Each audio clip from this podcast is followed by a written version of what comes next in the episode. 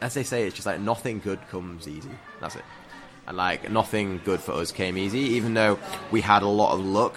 The luck came because we grafted like hard to simply by DMing companies on Instagram, LinkedIn messaging companies, uh, emailing marketing departments of companies.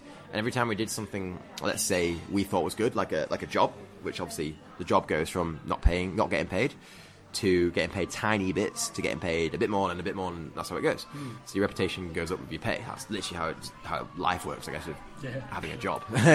Experience pays.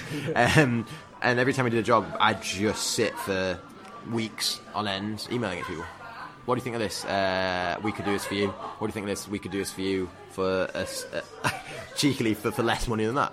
And just giving it in like short bites to people to see. But if they didn't reply, I'd find them on Instagram, I'd find them on LinkedIn, and they'd eventually reply. Hey, hey, welcome to the trailer for episode 16 of Entrepreneurs Can Party with Josh Stockdale. Josh is the co founder of the award winning creative and production agency Dream Beach Media. Alongside his business partner and lifetime best mate Alex, Josh has travelled to 27 plus countries in three years, doing creative shoots for world famous brands including MTV, Panasonic, and STA Travel, as well as countless tourism boards, including Visit Australia.